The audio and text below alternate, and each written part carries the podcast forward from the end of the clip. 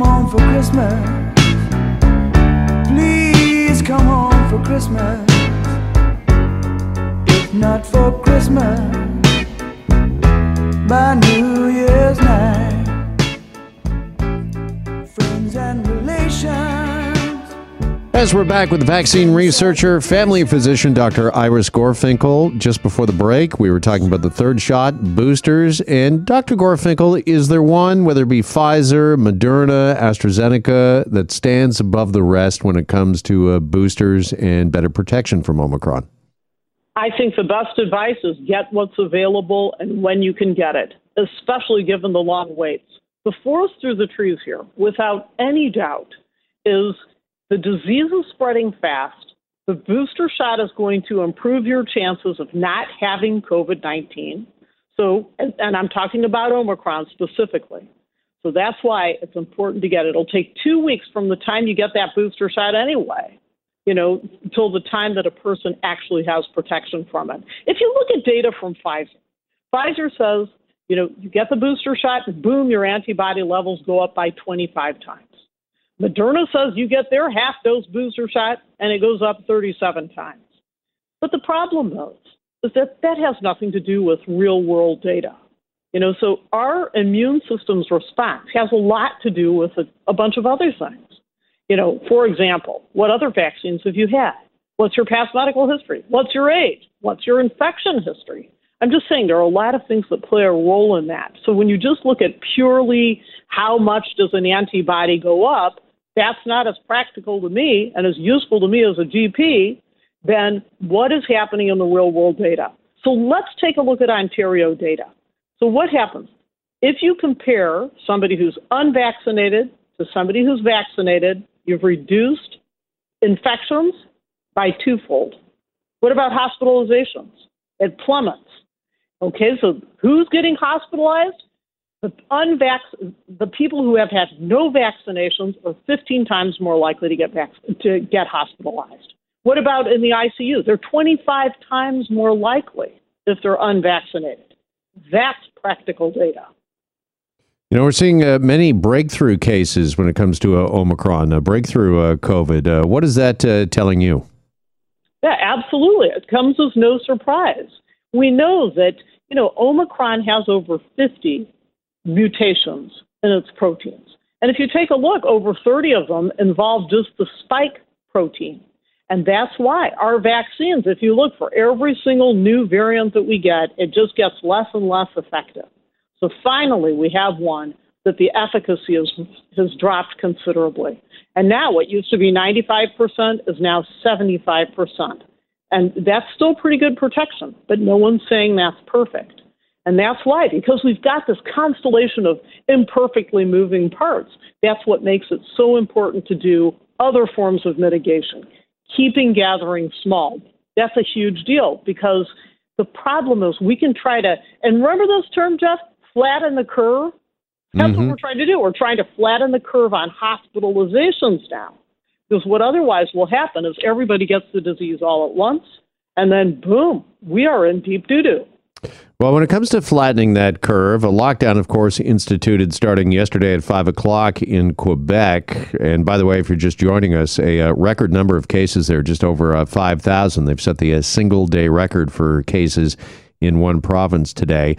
Uh, that again instituted that lockdown in Quebec uh, yesterday. Is there a need? Could there be a need, do you think, Dr. Gorfinkel, for something similar, some kind of circuit breaker here in Ontario, or do we still have some time? I don't think we'd have time on that at all.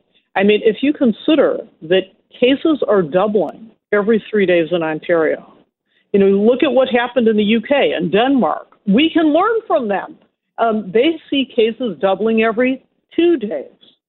You know, so the closer you live, like in terms of we have a population that is a lot of us are living in a relatively small area. That's a problem.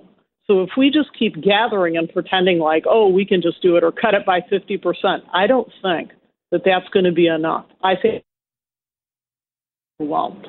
We take we can learn from what's happening in other countries.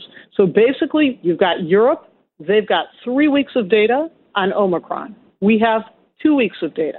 South Africa has seven weeks of data, but they are so different than us because, as I said, they're a much younger population. So really, we're just We just have to do the best we can to navigate to stay ahead of the curve. I want to see us being proactive, not reactive. And in the past, what's happened is that hospitals got overwhelmed.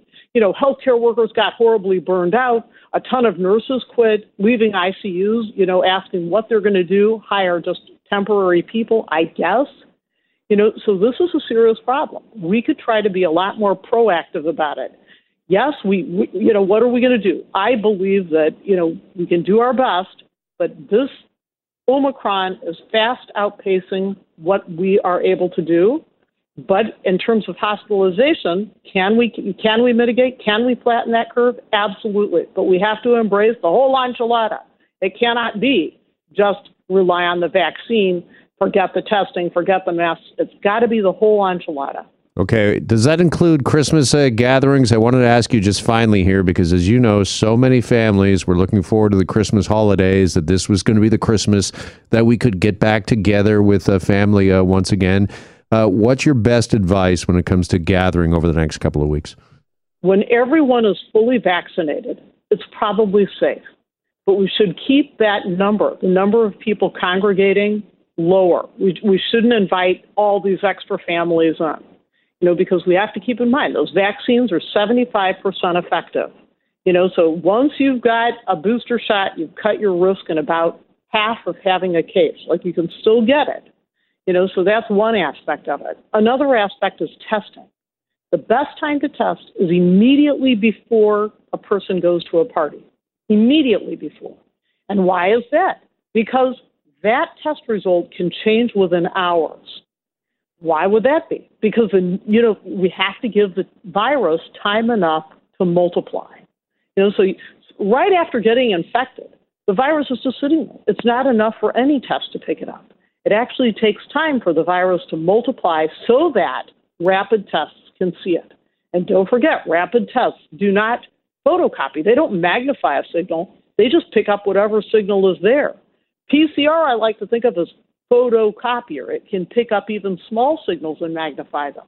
So that's great, but you can't get a PCR right before you're going to a party.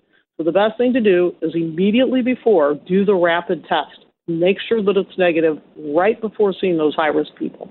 All right, some uh, great advice. Uh, Dr. Gorfinkel, thank you so much for this today. And really, thank you so much for all of your time this past year and your expertise, helping us all, helping our listeners better understand what exactly is going on and what has been a really confusing and challenging year. And I wish you a happy holiday and look forward to speaking again in the new year. Many thanks. All the very best to you and your staff. All right, thank you. Dr. Iris Gorfinkel, vaccine researcher, family physician with us. And we're back with a news update to 2 o'clock next. You're on Global News Radio. Hi, it's Shauna, and I might be a bad parent because my kids think french fries are vegetables. Hey, it's Ryan, and I might be a bad parent because I went out for wings when my wife was in the hospital after giving birth. Johnny here. I might be a bad parent because in my house, the tooth fairy gives pocket change. But we're not alone. Len emailed us and said his six year old daughter's Tarzan moment going from love seat to lazy boy by curtains made him more proud than any dance recital. and Andy left his two year old at the rink. All right, guys, I'm sure we're not alone. Like Andy's kid. For stories and confessions like this, make sure you check out our podcast. It's called Bad Parents, and it's available wherever you get your podcasts. I left a glove at the rink.